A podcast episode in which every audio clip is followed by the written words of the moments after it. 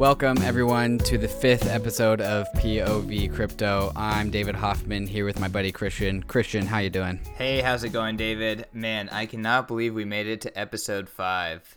If you guys have never uh, recorded a podcast before, highly recommend it. Um, it's a lot harder than it looks, but once you get it going, It's definitely harder than it looks. yeah, there's a lot. Of, there's a lot of things you got to think about. I thought that my computer tech savviness would carry me through, but it did not do so. But you know, we've made it through the hard spots and things are, are getting off and running. So we're, we're excited for the future of this podcast. If you haven't, please like, share, and review this podcast. We need those reviews to get us up and running. Um, we believe that this will be our first episode uh, on the iTunes um, store. So it's really important that we get that off to a bang. So please help us. Hell yeah, David. So wait, what's today's date? Today is uh, the 25th. Yep, September 25th of September, coming into the last quarter of 2018 soon. Man, Q3, what a doozy. What a doozy. Yeah, I mean, 2018, what a doozy. At my, I think on the first of the year, uh, my Facebook status was 2018, the year of the blockchain. Um, I wouldn't say that was necessarily true, at least not so far.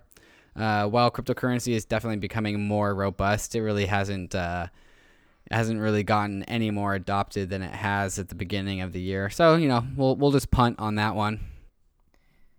Yeah, you know, while uh, I guess sentiment and interest are definitely down, I think that overall fundamentals are up, and the builders are building it's kind of we've been talking about this for a while, but um, you know, the people that work in the space like us, we're still grinding, and you know, it's definitely not as easy as it was, uh, you know, even six months ago. But um, a lot of potential here, and, and, and a lot of building, and a lot of prep for the next bull run when that happens. Absolutely. I think we can we can definitely say that the dust continues to settle from all the excitement from 2017. Um, We've seen a lot of high profile uh, funds, high profile developments, a lot of high profile people come into the space, um, really stir up the pot, throw a lot of capital in the space. Start start a team, start a fund, uh, and then these things grow. And then other the, inside the fund, things shake up a little bit, and other people splinter off.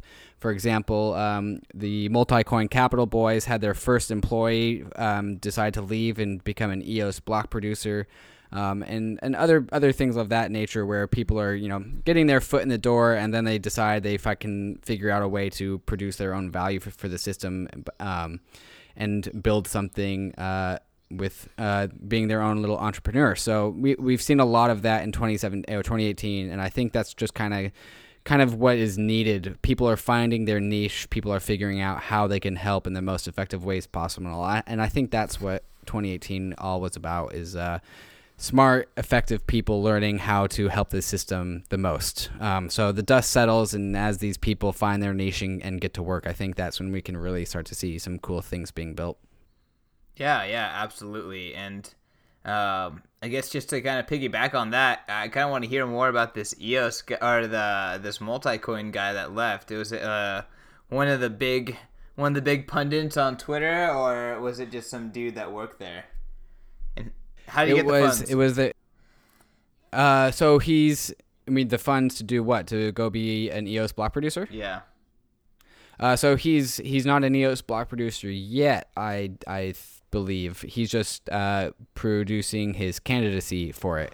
Um, so he his value proposition is that EOS uh, voting percentage is still pretty low. A lot of funds that have EOS tokens haven't voted yet, and so he's been in conversations with those people um, to talk about you know hey why why haven't you guys voted yet? What's stopping you? Like what infrastructure needs to be built to make that happen?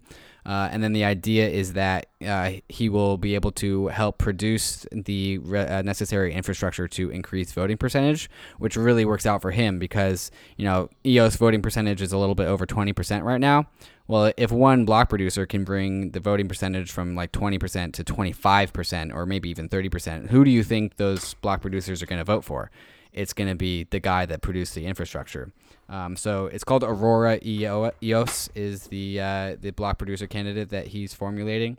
Uh, he was just on a on a podcast not too long ago. Um, uh, what's it called? I'm going to pull it up while I talk about it. Um, Venture Stories, uh, and he produced a, a podcast called The Bull Case for EOS. Um, you know, kind of the same narrative. If you've heard it once, you've heard it before. You know, scaling solutions, uh, consumer um, user experience, uh, feeless transactions, et cetera, et cetera, and then the decentralization debate. So nothing really too new on the front if you if you've already heard it before. Um, but I mean, if he can make it easier for EOS to operate as a DAO, then maybe he deserves a few a few percentage of votes. Interesting. Um, I don't know any bullish case for EOS other than being the opposite of Bitcoin, but I guess I'll leave that up to the multi-coin boys. Yeah, the multi-coin boys are definitely very bullish on EOS. Um, I believe in the decentralized enough narrative. Um, I think people are really, really.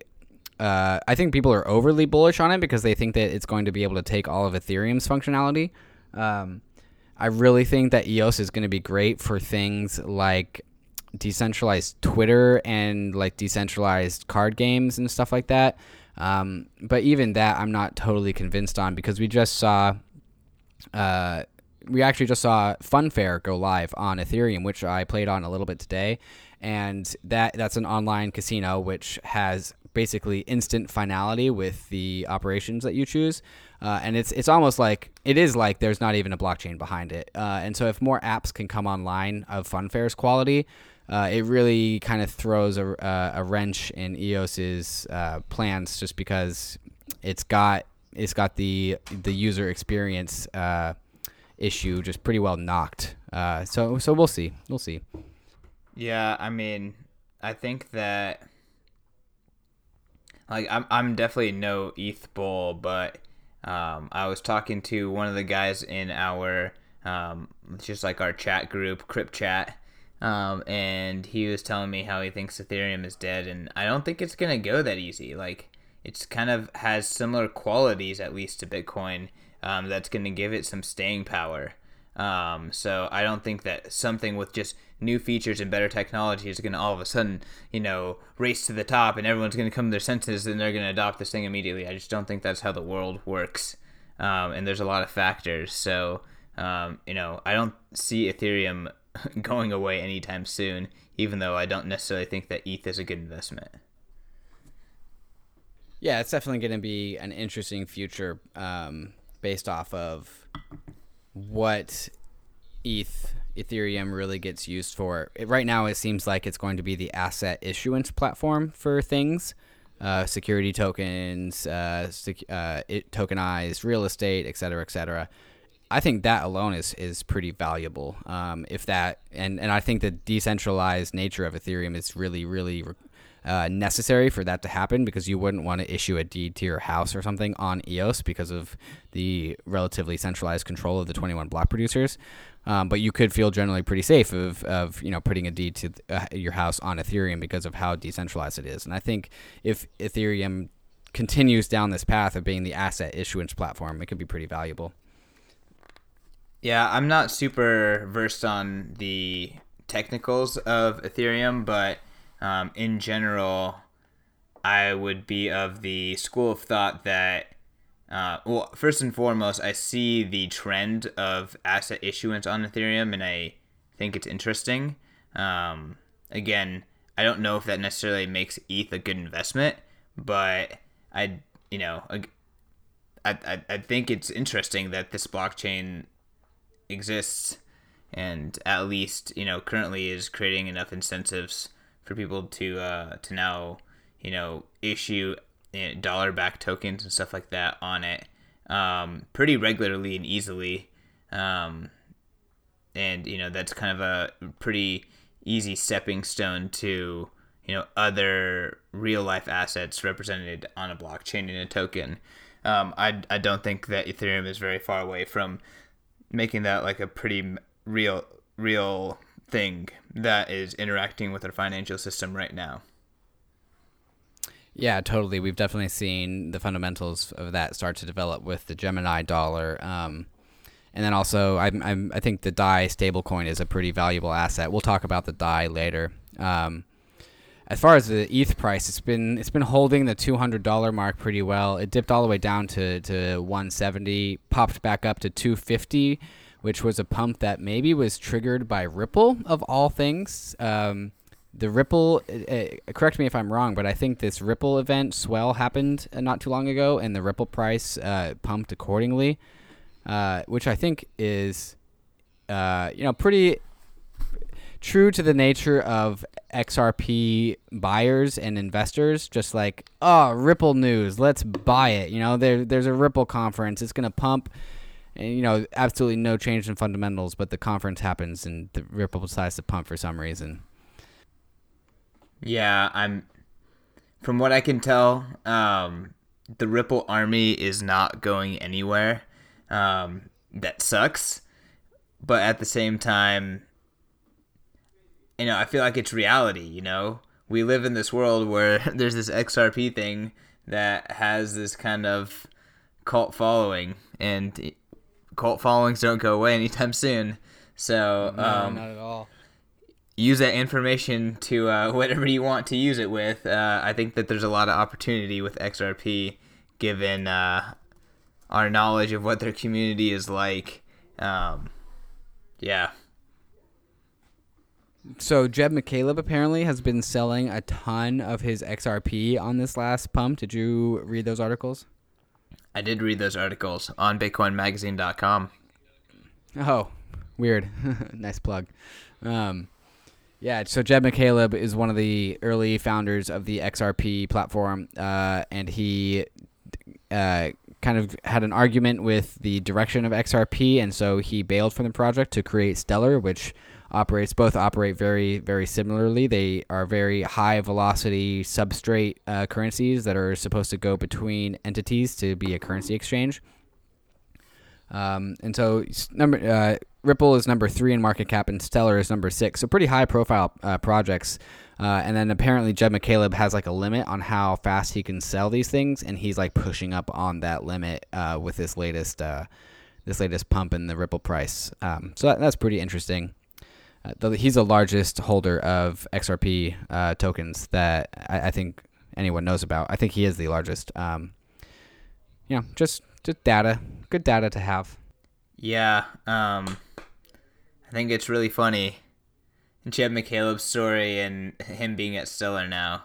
Um, he's definitely one of the most opportunistic um, and I guess timely individuals in crypto.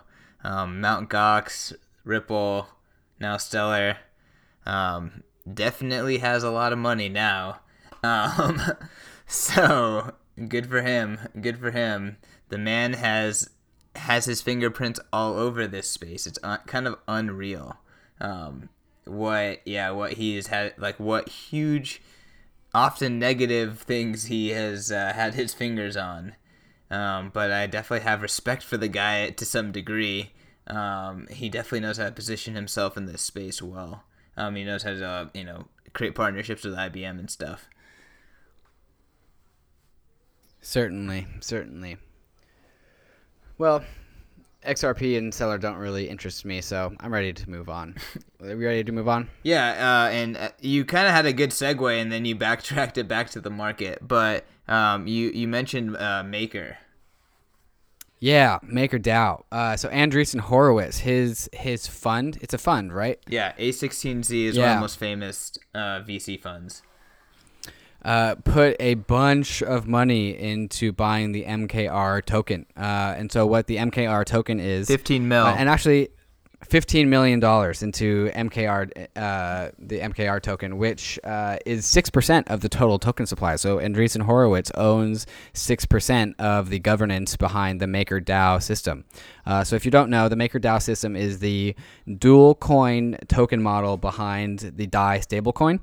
And so, basically, in short, uh, you can use the MakerDAO system, take your Ether to it, submit it into a smart contract, and the smart contract will take um, a lesser amount of US dollars for how much Ether you stake. So if you staked like $500 in Ether, you can get uh, 250 DAI, which would be $250 equivalent. Uh, and then the velocity uh, that is taken is taken from the DAI and basically put into the MKR token through a clever use of smart contracts. Uh, and so we have this stablecoin produced where the increase in value of the system from general adoption of the DAI coin, the DAI uh, uh, token, the the the because DAI can be minted, and so the market cap for DAI can grow and grow and grow, even though the value of the DAI is always one dollar. The value gets put into the Maker token, uh, and so you know he's not buying DAI because he's not investing in the U.S. dollar. That would be silly. Uh, he's buying the token that's supposed to increase in value based on the adoption of the DAI stablecoin.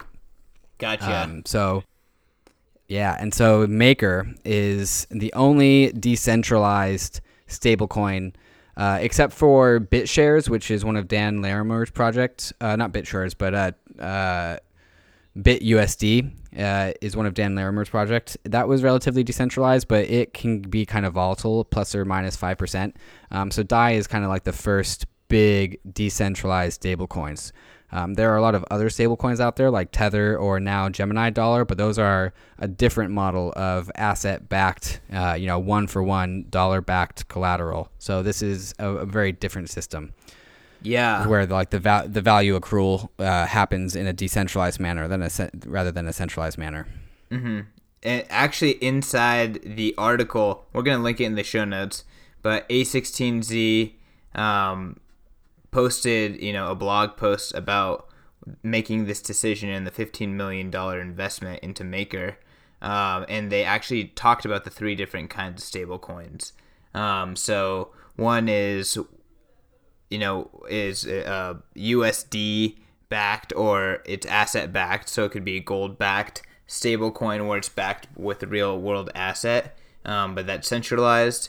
Uh, one type of stablecoin is like um, game theory um, backed. So um, it inflates and deflates the amount uh, based on um, kind of how people are using it. Um, and it's like algorithmically trying to stay stable. Um, and the last one is what Maker is, which is cryptocurrency backed um, stablecoin. So it's backed by Ether, and it sounds like they're about to roll out multi multi asset collateral. Uh, collateral, including Gemini USD, which could be very interesting because then theoretically Maker could be directly, potentially, partially directly backed by USD if uh, people are collateralizing um, Gemini USD or GUSD. Hmm, interesting. Interesting. Read the article; it's pretty good. Uh, yeah, definitely. To to go into more detail about the game theory backed token, uh, that one's actually pretty interesting. Uh, that's that's uh, the first actual stablecoin model that uh, I learned about in this space, and it's uh, it's an algorithm that promises to keep the value of uh, the token at one dollar by uh, either minting or burning the token. Uh, and so, if the token supply or if the token value goes down to 95 cents, it will burn a, a pro rata share of, of everyone's tokens to in to decrease the supply and return the token value to one dollar. Likewise, if the do- if the token value goes above, it'll it'll mint more and put everyone give everyone more tokens. Um, and so it, in, uh, historically speaking, this has proved to not be terribly stable uh, just because it's not there's no immediate demand for it to be one dollar. But what does happen is people can speculate on it because they they when they see it drop to 97 cents, they can buy it uh, based on the assumption that the smart contract will be minting more tokens to return or to burning more tokens uh, in order to increase the value back to one dollar, and that's where the game theory component comes in. And so that second layer of uh, market dynamics really peg the thing to one dollar. We haven't really seen one of these examples yet. Is I think it's more in theory um, because we've only seen this first two. But as a speculator or a trader, it would be uh, a very simple thing to speculate on or trade on because you know the more and more you see it trend uh, go away from a dollar, the more incentive you have to to buy and return that stable that value back to one dollar. Yeah, I mean, I'll buy it when I see it. Uh, Maker yeah. Maker is existing now. It's held Dai has held a dollar so far. I mean, there could be zero days, but at, right now it's working. Um, and then the backed one, the collateral backed ones, you know, we put trust in that third party. So, um, you know, it's not trustless. So I think that's pretty clear. I think all those things are just good for Bitcoin. So I'm not mad about it. Um, I don't know. Uh, investing in Maker, interesting move. I mean, it seems like A16Z has been very much on the Ethereum um, tokenized things um, route versus the like Austrian view of economics of like one type of money route. So uh, I'm not surprised by this. Um, it's pretty interesting. 15 mil is like a decent like Series B investment into uh, into a startup. So um, kind of interesting to see like venture capital investments like this, like treating it like they're investing in a startup or something like that. But it's also equity. I don't know. It's I don't. It's weird. It's it's it's like a new paradigm. Like we haven't seen people like you know announce things like this before. Yeah, yeah, that's a good point. I think we could definitely agree that the it's the decentralized uh, value that Andreessen Horowitz saw in the MakerDAO system. Uh, he's they're not investing into Gemini or into stably stable coins that are U.S. dollar backed. He they're investing in a decentralized alternative based on the fact that the DAI will be adopted because of the decentralized um, prospect of it. Uh, and I think we can see uh, other uh, Ethereum based teams use DAI over other stablecoins on the Ethereum ecosystem. For example, the Spank Chain team they when they sold off um, their ether, they sold it into DAI rather than to, to US dollar in order to uh, retain the value and, and remove speculation from ether. Uh, and so we can see some so, sort of uh, internal uh, Ethereum believers uh, stick to the decentralized narrative um, and and liquidate their holdings into DAI rather than to dollars, which which you know I think good for props for them keeping it decentralized, keeping it crypto. Yeah, I mean, I'm glad that there's crypto alternatives that work that um, you know, not blowing up right now. So I, am happy to see it all the experiment continue. Um, what was I thinking about? Oh no, I was thinking about so. What do you think is coming next to Coinbase? Like Coinbase has been hinting like about uh, you know adding a bunch of altcoins um, to their platform like I, they couldn't be hinting at it more. You know, they've like literally said it a bunch of like 15 times, um, but they haven't done anything yet other than add Ethereum Classic.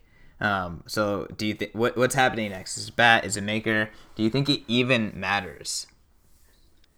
Um, whew, that's a good question. It really has got to be a legal thing. Uh, they all have to be. Uh, each token has to be kind of vetted based off of certain criteria. Like they need to make sure that there's not you know a large whale ownership of these tokens. They need to meet, meet, make sure that the token uh, dis- distribution is pretty fair, so no one can dump the market. I know that's that's one thing that is uh, potentially blocking the the Bitcoin ETF. Is they are worried that a, f- a few large token uh, Bitcoin holders can can really move the markets, and they they don't want to risk uh, average uh, investors from having to be a victim of that. And so I'm sure Coinbase is looking into something like that.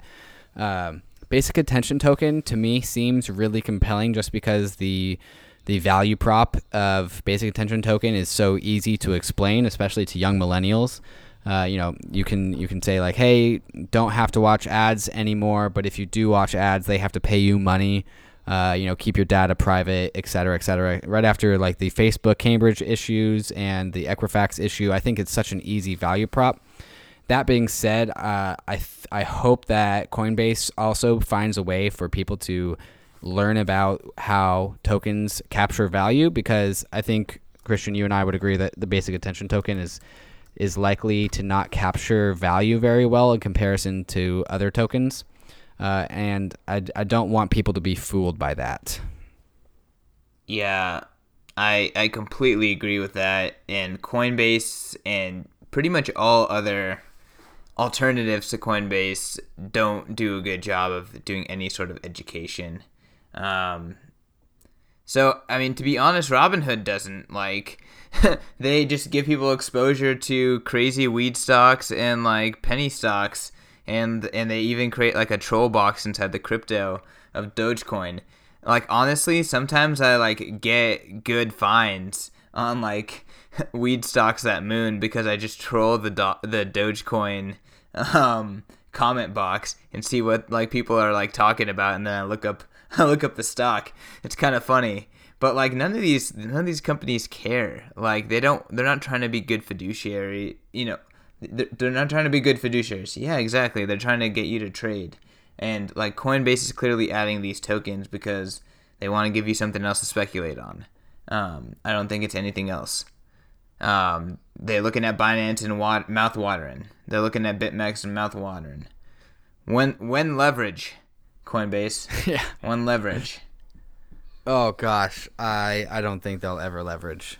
Coinbase Pro leverage. I don't know. Kraken has leverage. Oh yeah, yeah, yeah. OKEx yeah, has no, leverage. not, not not on the app, but on Coinbase Pro. Yeah, that makes sense. Formerly known as GDAX.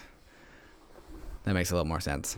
Um, Zero X has been on their short list as well as Zcash, and I think Zcash has a pretty pretty good value proposition because it's a in theory, it's supposed to be uh, adopted by large businesses who want to transact between each other, but then also want to make certain transactions private in order to not reveal like industry secrets or partnerships. Um, so that that might be interesting. Again, not too sure about its value capture uh, proposition, but that's that's a separate issue. Uh, but more stuff on Coinbase is good for the blockchain crypto ecosystem. Christian will say it's good for Bitcoin. Um, I, I think I think adding more and more tokens, more and more legitimate tokens onto Coinbase will just be good for for people to incentivize to for them to learn uh, what they're actually purchasing. The altcoin casino is pretty fun and makes Coinbase lots of money. yeah, yes it does. Yes it does. That is all I have to say. All right. Um, All right. So the other big news is this Bitcoin bug, which uh, I know a little bit about, but I think you know a little bit more, Christian. You want to take us down that road? Okay. Uh, first and foremost, I'm not a developer and I'm not that intelligent, so please don't take what I my explanation as truth. Please do your own research. Don't spread FUD. Um, but Ray Dalio would be proud yeah, etc., etc. But um, so apparently there was a very severe bug revealed to the Bitcoin ABC team. Um, like I think what is the last Bitcoin week, ABC team? That is the team behind the main impl- implementation of Bitcoin Cash as we know it. Um, so yes, it was revealed to them. They went to the core developers. Um, several of the main ones, I'm not going to name them. Um, those core developers immediately connected with a mining pool that they're friendly with, which was Slush Pool. Um, and then they started to figure out a patch and how to administer a patch to the entire mining pool. So they did that before um, you know, essentially to ensure that an entire mining pool was safe um, before they, you know, created a press release and told everyone to upgrade their nodes and stuff like that. Um, the bug what was installed on Bitcoin before um, Bitcoin before Bitcoin Cash forked, so Bitcoin Cash also had it and Litecoin also had it. But essentially, the bug was a uh, inflation bug. So if the miner um, did a like used sent a specific amount of Bitcoin um, out of or got a specific amount of got the block and did something very specific with the block. Again, don't quote me here. Um, they could double spend that freshly minted uh, block reward. Um, and when they d- double spent it, it would crash whatever node tried to proliferate the um, the transaction. So theoretically, every node that had um, this bug in it, so it was like three different updates, had the bug in it before it was discovered. every node that was on those three updates um, would have crashed, right? So it was never going to destroy the network. It was never going to introduce um, tokens that were um, like not part of the regular minting schedule, um, but it would have crashed a lot of nodes um, theoretically and would have potentially, um, you know, very severely damaged the network. Um, it was caught, and you know, it was we survived. Um, but it was a very interesting learnings came out of it, and a lot of people are shook for sure. But the price has not changed at all, so that's been pretty consistent. Yeah, that's price does not that's care pretty about. goddamn insane. yeah, that we can find such a such a critical bug. So to recap, if one block had a very specific amount of bitcoins, do you know like? was it down to the eighth decimal amount of speci- specific uh, oh, specificity? I don't think it's like that. I think it was um, the this exactly the block reward amount. Um, so thirteen point something. Um, if they and again, I please do your own research. Um, but in this very specific set of circumstances, um, could have double spent and crashed. Uh, double spent, you know, theoretically those bitcoins and crashed um, full nodes that try to handle the transaction.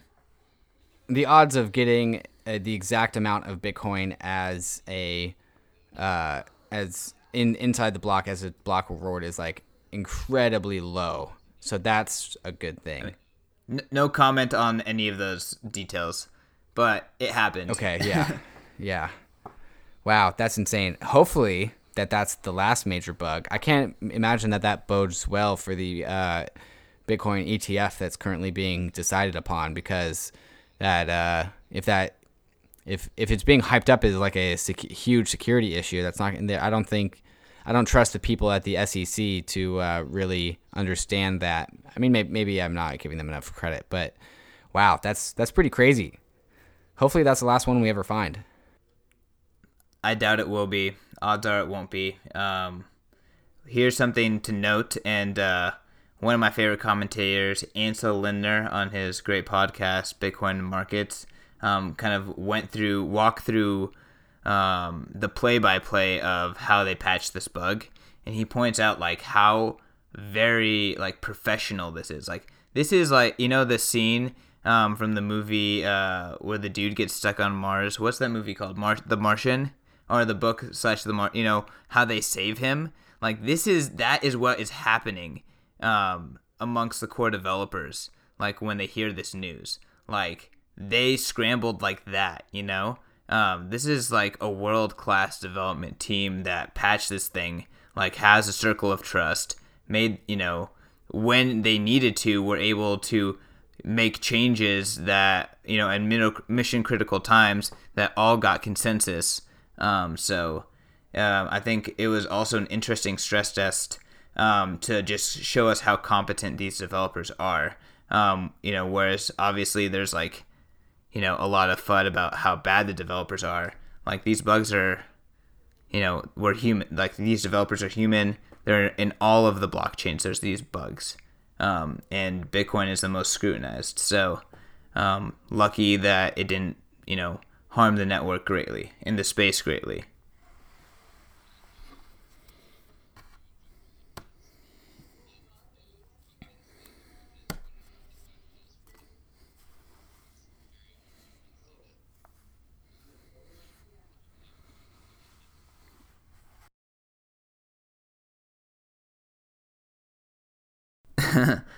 I mean, if you think about it, the sooner the better, right?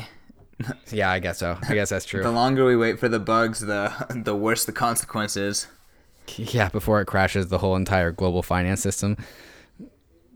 Yep. In in 30 years. Theoretically. Theoretically. Well, all right. Well, we'll see more aftermath come out, and maybe we'll we'll touch on that in future episodes. As uh, more of a an autopsy uh, gets uh, gets released about the uh, internal dealings. Maybe maybe it will lead to further discoveries of potential bugs um, that we didn't know about, um, and again we can solve those sooner rather than later. Yeah, hopefully. Oh, yeah. I mean, maybe this can help them figure out different ways to look at testing testing the code. So hopefully there's some major learnings. Um, what don't kill you make you stronger. So um, thankfully this is a case of what didn't kill Bitcoin this time. Yeah. Also interesting to see the immediate uh, breakdown of the wall between Bitcoin Cash and Bitcoin. Also, also good to see that. Yeah, I mean, it, I think the olive branch was made from Bitcoin Core to Bitcoin Cash um, a few months ago, um, with the Bitcoin Core developer finding a um, a, a mission crit- you know a, a, critical bug and and helping and helping them out, um, and then you know now happening on this side. Um, I think it's it's pretty good, and, on, and honestly the I've been listening to some of the stuff that the lead developer of Bitcoin ABC, um, Nix on on Twitter. Um, I'm I kind of res- I definitely respect the guy. Um, you know, I don't think Bitcoin Cash is a good investment, but I definitely respect that guy. So, um, it, this community, I think, rallies around what's best for everyone in the end, because that's how the game theories work. Yes, very true. Plus, everyone needs Bitcoin right now no matter no matter where your investments are if you think that it's going to get better if bitcoin goes away you're wrong uh, in my opinion i i totally agree it's it's infrastructure yeah it's uh it's the great mother sure great mother of all things sure maybe it's like one of those snakes where it eats all its kids though we'll see about that or it could be uh could be the uh, the giant father in Greek history that produces a bunch of kids and then the kids eat him. Could, could go the other way. Maybe there's always an analogy. Mm-hmm. Yeah. All right, Christian. I think that wraps it up for our topics. Am I missing anything, or do you have anything more to talk about? No, I think I think this is a pretty good episode. Uh, we we had some hard hitting news, guys. We appreciate the feedback. Um, I feel like sometimes we're just talking to our our uh, group chat um, but we appreciate you, Nathan Chan, for listening to our podcast. Um, follow POV CryptoPod on Twitter. Follow me on Twitter at RealLifeCK. Thanks for listening. Shout out to uh, shout out to Jenny from the Basic Attention Token team for throwing some pre sweet Basic Attention Token swag my way. I'm sorry I kind of talk shit about the value of your token. The value of your project is great. Brave is awesome. Uh, and your swag is pretty sweet too. Cool. Well, David, yeah. That was a good show, man. You can find me. You can find me at the tr- uh, at trustless underscore state on both Twitter and Medium. And uh, yeah, stay tuned for the next episode. Please leave us reviews. We need them. We need them greatly. That means you, Nathan. Yep, we are live on iTunes. Live on iTunes, guys. Let's go. Cool. All right. See you next time. Bye. Bye.